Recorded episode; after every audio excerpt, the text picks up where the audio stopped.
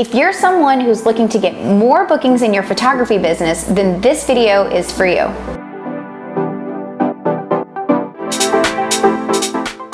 My name is Catherine Guidry, and I'm a New Orleans based wedding photographer. I'm so excited to talk to you today about how to fill your booking calendar. If you're interested in learning how to price those inquiries once they do come in the door, be sure to visit my free pricing guide in the links below. All right, so let's dive in. If you feel like your emails aren't coming through with inquiries and you're not able to fill up your booking calendar, here are a few ways that you can get more bookings on the calendar. First and foremost is going to be that you want to have a physical presence in the area where you're most interested in photographing. So, for example, even if you're living outside of the city where you want to shoot, travel in. Be sure to be a part of the networking events so that people get to know who you are. They see your face, they recognize you, and they're a lot more likely to recommend you having met you in person. Having those genuine relationships and even just that physical presence builds trust, and trust is huge in terms of referrals for your business. Next is going to be adjusting and updating your portfolio. If you are someone who doesn't have a lot of work in your portfolio, it sounds like it's time for you to portfolio build. Maybe that means you're collaborating with other vendors, maybe that means that you're setting up styled shoots. Whatever it is, you need to get yourself in a position where you're able to portfolio build. Some primary photographers may also allow you to use the photos that you're taking as a second photographer in your own portfolio. It really just depends on that primary photographer. But regardless of how you do it, you want to get more photos in your portfolio if you're not there yet. Maybe you're someone who's just been kind of busy, or maybe you have a second job and you haven't been able to really refine your portfolio, but you have images. Now is the time for you to really go in and curate your portfolio. I heard from my second year architecture professor that the best that your portfolio is ever going to be is completely tied to the worst image inside of it. So, when you're reviewing your portfolio online and in social media, make sure that every image is top notch. If there's something that you have doubt about, don't post it. You don't have to share everything you've ever photographed. You want your online portfolio to be your absolute best work that brings people knocking on your door and ready to hire you as their photographer.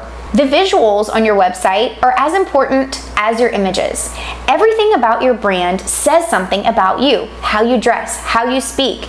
If you're putting images on your portfolio and they're beautiful images, but the website itself isn't strong, I encourage you to spend a little time tweaking that as well.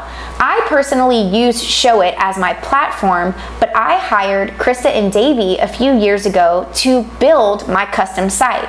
So that's also an option. But regardless of how you go about it, and regardless of where your budget is, if it's a free website or it's a custom designed website, it doesn't matter. At the end of the day, you want your website to look beautiful and to be a strong reflection of those beautiful images inside of it. And the fourth thing that you want to do is refine your onboarding process. What do I mean by that? Everything from the original touch point, which might be social media or your website, all the way through when that client signs the dotted line, you want every single step of that to be really thorough, really easy, and very streamlined for the client. Anytime someone's making a decision and you present them with an obstacle or something that casts doubt, they begin to question that decision in the first place. So when a client decides they want to work with you, you want to make sure that that process is really straightforward and really streamlined so that they never have any questions about the fact that they want to work with you. I personally use a program called Dubsado for my client management. And if you use the code Catherine G, you can get 20% on sign up. Both Catherine G for Dubsado and Magic for Showit or affiliate codes, which means that if you do sign up, that does help to support me in providing you more value based content. But I completely understand if you'd prefer not to do so. I did want to let you know that those are both affiliate codes. In regards to Dubsado, I have absolutely loved being a part of this program. I used to be part of another program for almost a decade. And of course, I was nervous to switch over to Dubsado because of all the work. But ultimately, I decided to do it because it's easy, their customer support is amazing, and it makes things like onboarding a no brainer.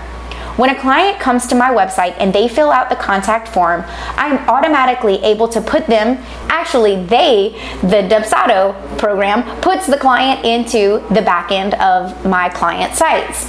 So when I go into Dubsado, that client is already loaded in with all the information that they filled out on the contact form. From there, I can check availability. If I'm available, I can send out a request for a questionnaire, which is also built in Dubsado, or I can simply let them know that I'm not available. From there, I can schedule a meeting in Dubsado with them. We can hop on the phone or Zoom, and then we can decide whether or not they're going to move forward with the booking. You can build pricing in Dubsado. Truly, everything that you do in terms of the client, aside aside from delivering their images, because it's not an image hosting gallery, you can do that to manage your clients inside of Dubsado. By doing those four things, you can help set yourself up for success and help to get those bookings on your calendar. I realize that each of those four steps do take multiple steps within and a lot of work. So I encourage you to take things one day at a time, 1% at a time.